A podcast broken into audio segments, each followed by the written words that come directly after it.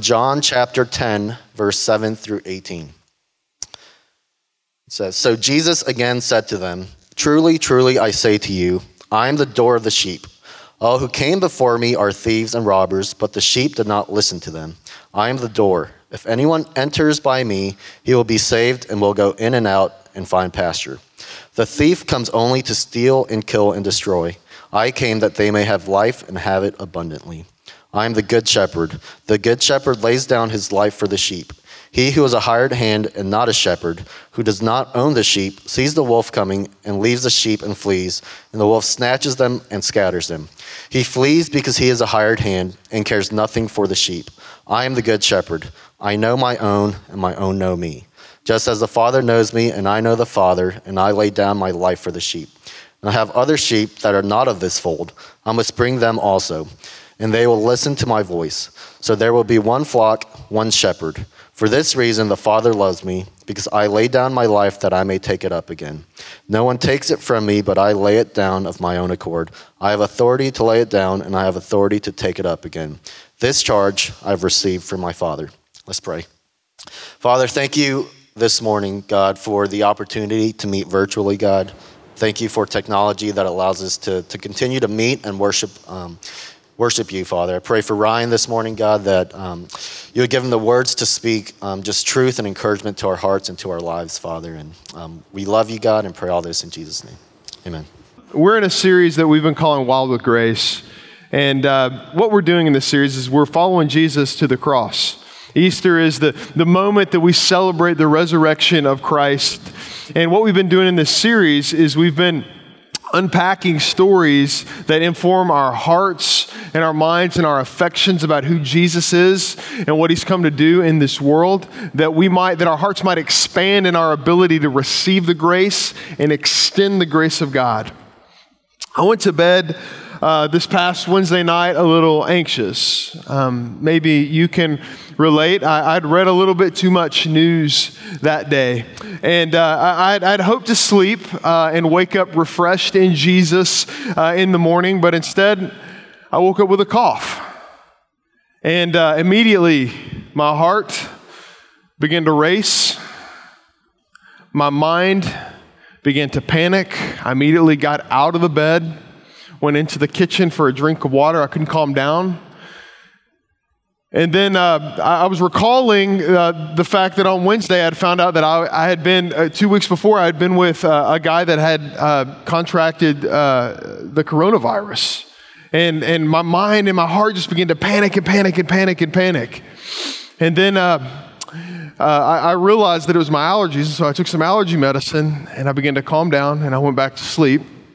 By God's grace, my friend is fine now. He's recovered. He's at home, and he's doing well. I don't know if you can relate to that or not. I don't know if you've experienced that or not, but all I know, New City Church, is this, is that I need a good shepherd for my soul during this season. I need to be shepherded by King Jesus. And so this week, I've just been wrestling through what God would have me to share with you this morning. And finally, Friday at about lunchtime, he showed me that it was this passage. And so we're going to dig into that together this morning. I can't think of a time in my life specifically, where collectively the world has been more aware of our weakness as humans. Can you? I mean, the only thing we have in common as a people, the main thing we have right now is this, is that we all want the virus to go away, yet none of us can make it happen on our own. This dim backdrop has settled on us, and it's done this in years before this, where something super dark has happened in the world. And you know what always tends to happen during those seasons is that people become more spiritually interested about the condition of their souls, and the Holy Spirit begins to move among God's people and to reawaken souls. And I'm beginning to see that happen over and over and over again, even during this season.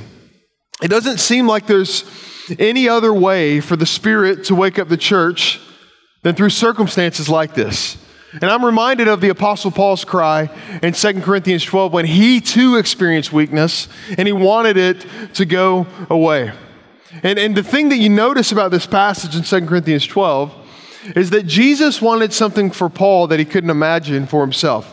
Hear it for yourself. 2 Corinthians chapter 12, verses 8 through 10. 3 times I pleaded with the Lord about this, that it should leave me. But he said to me, "My grace is sufficient for you, for my power is made perfect in weakness. Therefore, I will boast all the more gladly of my weaknesses, so that the power of Christ may rest upon me. For the sake of Christ, then, I am content with weakness, insults, hardships, persecutions, and calamities." We could add pestilence, we could add epidemics, we could add pandemics. All of these things Paul had in mind as he wrote this. But the key is this: for when I'm weak, church, hear this, then I am strong. Paul, like you and I, assumed that if we can just keep our lives together and be strong on our own and hold our lives together, weeding out our weakness through whatever means possible, that it would be best for us in God's kingdom. But then Paul discovers something as Jesus encounters him personally, that physical, mental, emotional health is not what makes a person whole. Let me say that again. That physical, mental, and emotional health is not what makes you whole. Grace is what makes us whole. And that's what Paul discovers as Jesus meets with him personally. He thought he knew what he would need to be made whole, but Jesus shows him that it's grace. That growing in grace is what makes a person whole. And this is our big idea for today, that only the gospel, church, only the grace of God can take us from a mindset of scarcity to abundance. That only the tender care and the personal presence of Jesus can deliver us of the sickness that threatens our physical health and the temptations that torment our souls. That when we feel weakness, we go into this mindset of scarcity and we begin to scramble to make something happen, like I guarantee you have done maybe multiple times this week. You start to let the tape play out in your mind. Okay, what if I get this thing? What if my family gets this thing? What if I die? What's going to happen to my family? And the tape plays out over and over and over again in your mind. And you're operating out of this mindset of scarcity when Jesus promises us abundance. And so the challenge for us is this: when we're tempted to look inward, the gospel invites us to look upward, to look outside of ourselves. I love what the pastor Robert Murray McShane once said. He says this. He says, for every look at yourself, you need to take 10 looks at Christ. So did you get that, church? There needs to be a 10-to-1 ratio there. Every time you take one look at yourself, 10 looks at Christ. I guarantee you, you're not going to be looking at yourself as much. He goes on to say this: he is altogether lovely, such infinite majesty, yet such meekness and grace, and all for sinners, even the chief. Live much in the smiles of God, bask in his beams, feel his all-seeing eye settled on you in love, and repose in his almighty arms. Let your soul be filled with a heart-ravishing sense of the sweetness and excellency of Christ and all that is in him, and let the Holy Spirit fill every chamber of your heart, so there'll be no room for folly of the world or Satan or the flesh. Church, the boldest thing that we can do today is to stop looking at ourselves and to start looking at Jesus. To stop looking inward and to start looking upward. So what we're going to do today is we're going to look at the Good Shepherd that Jesus is, because we need to be reminded. And the thing we've got to look at is this, is first we've got to look at, how do we belong to the Good Shepherd? What does a belonging life look like? And then we're going to look at the benefits of belonging in Jesus. So let's dig in together. How to belong to the Good Shepherd. So let me just tell you a little bit about the context of this passage in John chapter 10. So Jesus in John chapter 9 just healed a blind man, and the Pharisees are not happy about it, because Jesus is explaining to them and his disciples what God is like, and he's actually telling them that he is God. Of course, they don't like this. They don't think that Jesus is the Messiah. And he uses one of the most comforting images imaginable for us to consider his care for us. It's that of a shepherd to sheep. Now the disciples and the Pharisees, being masters of the Old Testament, would have known exactly what Jesus was talking about, because they would have had Psalm 23 memorized. Psalm 23, one of the most comforting passages in the Bible. Even if you're not yet a believer in Jesus, you've heard Psalm 23 before. Let me just remind you of a few phrases that are in Psalm 23. It starts out by saying, "The Lord is my shepherd. I shall not want. I shall not go into scarcity mode, because the Lord is my shepherd. He's caring for me." That he takes us to calm places, gentle streams. He restores our soul. He protects us. Even when we walk through the valley of the shadow of death, we don't have to fear evil, because he's with us, and his rod and his staff, they comfort us. Meaning this, that anything that happens to God's people, because the Lord is our shepherd, has to go through the Lord first. That's a comfort to us. That it goes through the Lord before it ever hits us. Church, all of our problems in this life, all of our soul's deepest anguish in this life, are a result of not belonging to the Good Shepherd. Isaiah 53, verse 6, has some comforting words for us. The reason, church, we don't belong to the Good Shepherd is because we don't really believe we're sheep. But listen to what this prophecy about Jesus says in Isaiah. "All we like sheep have gone astray, each one his own way, and the Lord has laid on himself," on Jesus, "the iniquity of us all." So in our self-rescue plan, we have went astray from the care of the Lord. And the biggest barrier you're going to have in receiving the care of the Lord that you deeply long for, that you seek for in other people, but only the Lord can truly give to you, is learning to belong to the Good Shepherd. So it's helpful for us to understand what it means in this picture for us as a sheep and a shepherd, to maybe understand a little bit about physical sheep. So I'm not going to go into great detail, but let me just share a few things. You probably know this, but sheep have like the lowest IQ of all of God's creation. I mean, think about this. There is no independence. There's no opportunity for independence for sheep. Have you ever noticed that there are no such thing as wild sheep? Have you ever wondered why? Because a wild sheep is a dead sheep. That's why. They can't survive on their own. They have no opportunity for survival on their own. As soon as the shepherd leaves the sheep, or the sheep is not with the shepherd, the sheep die. The shepherd has to live with the sheep all of the time. Because they have no sense of direction. If the shepherd doesn't lead sheep to another pasture, what they'll do is they'll stay there and eat all of the grass out of a field. And then after all of the grass is gone, then they'll begin eating one another's excrement, and then they'll die. It's pretty disgusting, isn't it?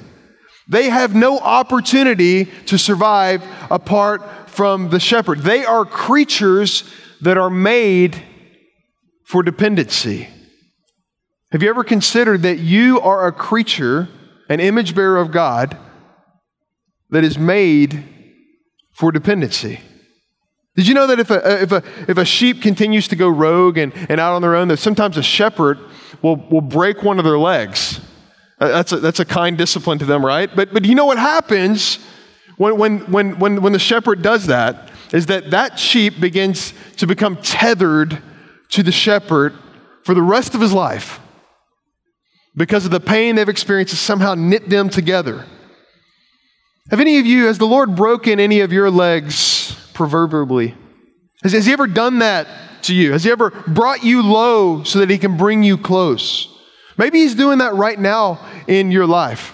Maybe this season is a season of breaking for you so that you can stay close to the shepherd. Maybe you're more open than ever to being shepherded by God, to being cared for by God. John 10, verses 15 through 17 says this, "I lay down my life for the sheep," Jesus says. "Oh, and by the way, I have other sheep that are not of this fold.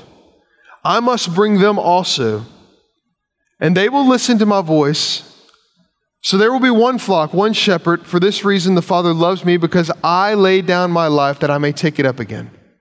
In other words, we can have confidence that Jesus is our good shepherd because of his obedient sacrifice and following his Father's plan. Jesus says over and over and over again, here's how I'm different than the other people that try to care for your soul. I'm the only one that's sacrificed on your behalf to care for your soul. I'm the only one that's put my money where my mouth is. I've laid down my life for you so that you can finally belong, so that you can finally have rest for your souls. So how do we belong? How do we begin a life of belonging to the Good Shepherd? Well, it's something that's really easy to say and something that's really hard to do. And that's to surrender our lives and our hearts and our affections to Jesus, to submit them to his care. Jesus invites us to abandon our self-rescue plan, and he invites us to stop looking at the stock market, to stop taking all the toilet paper off the shelves, to stop living from a mindset of scarcity in this life, and to believe that Jesus lost it all so that we can have it all. And not only that, there's this beauty involved in surrender, and it's this. It's that from the beginning of time until the end of time, Jesus has been building his flock over and over and over again. He's been adding to those numbers. And I just want to share some beautiful news with you this morning.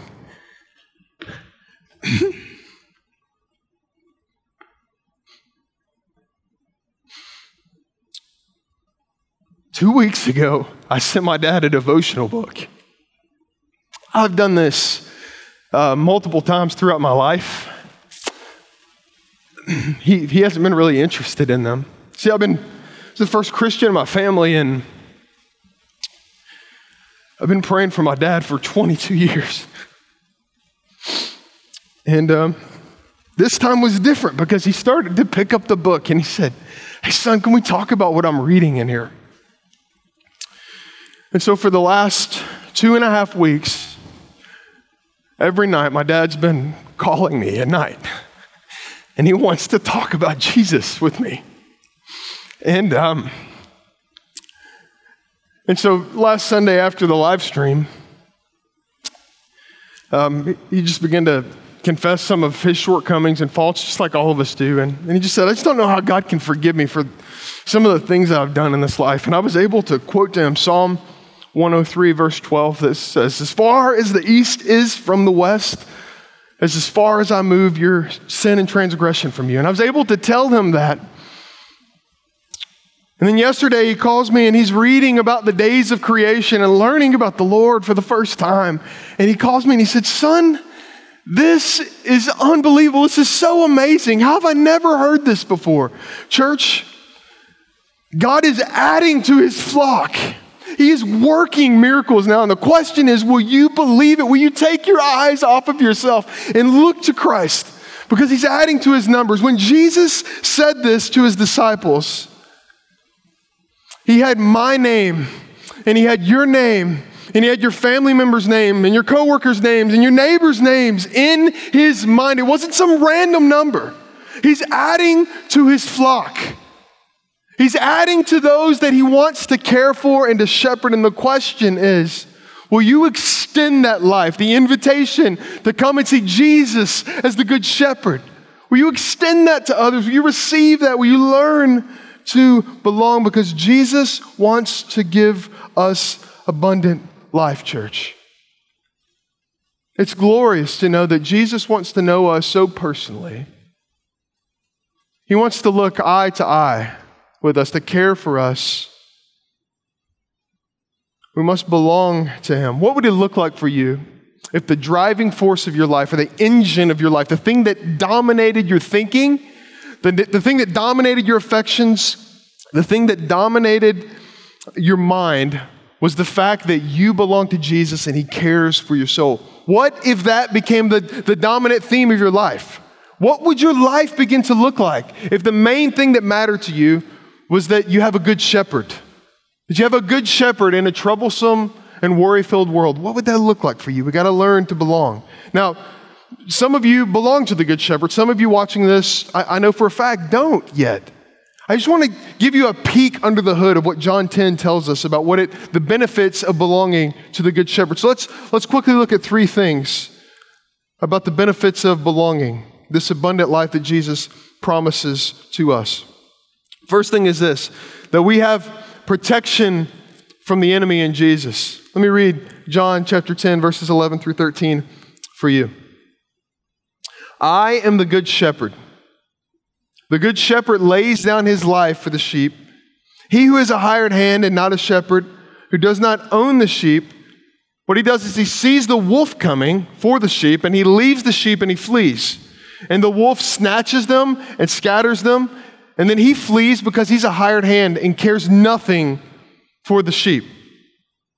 See, here's how we know that Jesus just isn't a shepherd, but he's a good shepherd.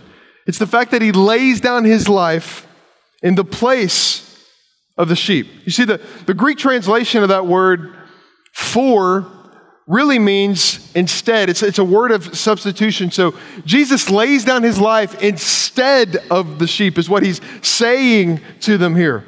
Now, in ancient times, he would have been talking and referring to this certain type of a sheep pen that has three boundary walls on it, and then there's a gate that's open.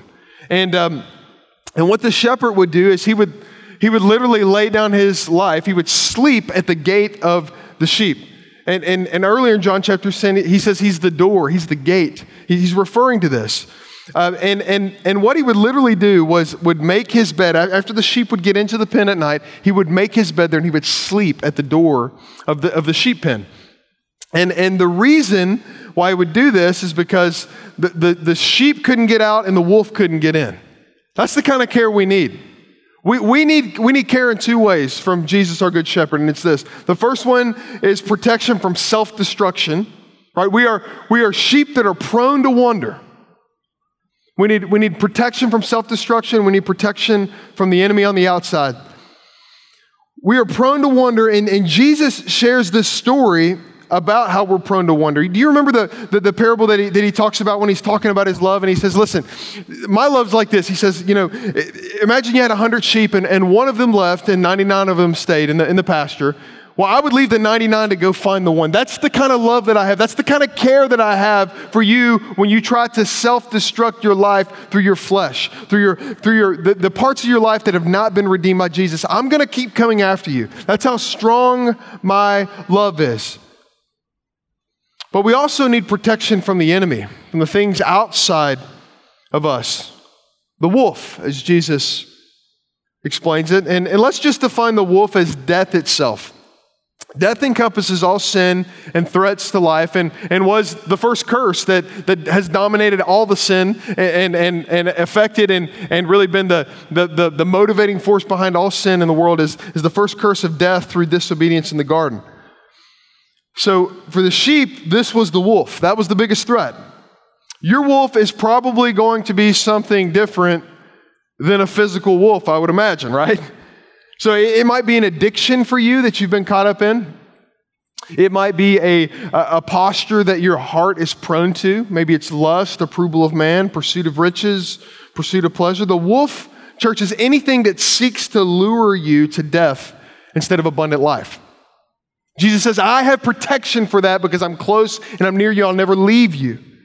Because Jesus has bought us with a price. He's not a hired hand. He's not in it just for the money. He's not in it for anything other than his own affection for you because he has ownership in our life. He's paid the price for our sins. He's made an investment into us, the ultimate investment. He has pursued us and purchased us and rescued us, and we have protection from the enemy because of this.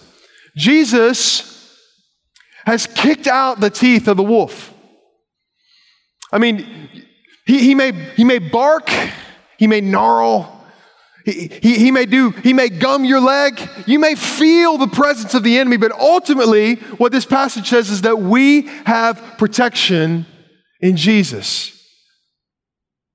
We have protection because the enemy has ultimately been bound by the life, death, and resurrection of Jesus, because in that, Jesus has overcome the curse of death by raising from the dead.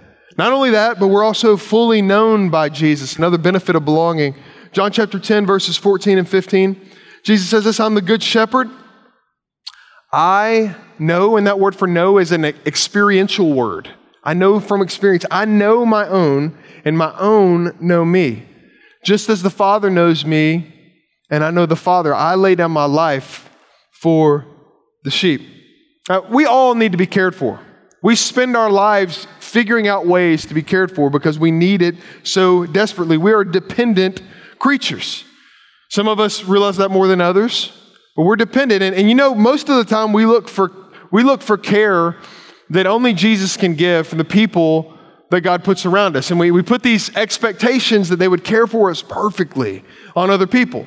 Now, it is the right expectation for you to have as an image bearer of God that someone would care for your soul. But oftentimes we place those expectations on the wrong person.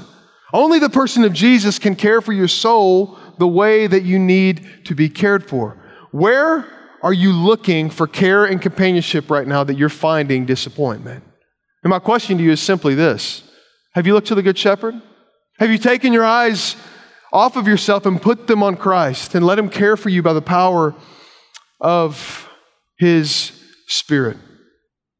Augustine says this in his work, Confessions, in the first section of the first chapter. He says, you have made us for yourself, and our hearts are restless until we find our rest in you.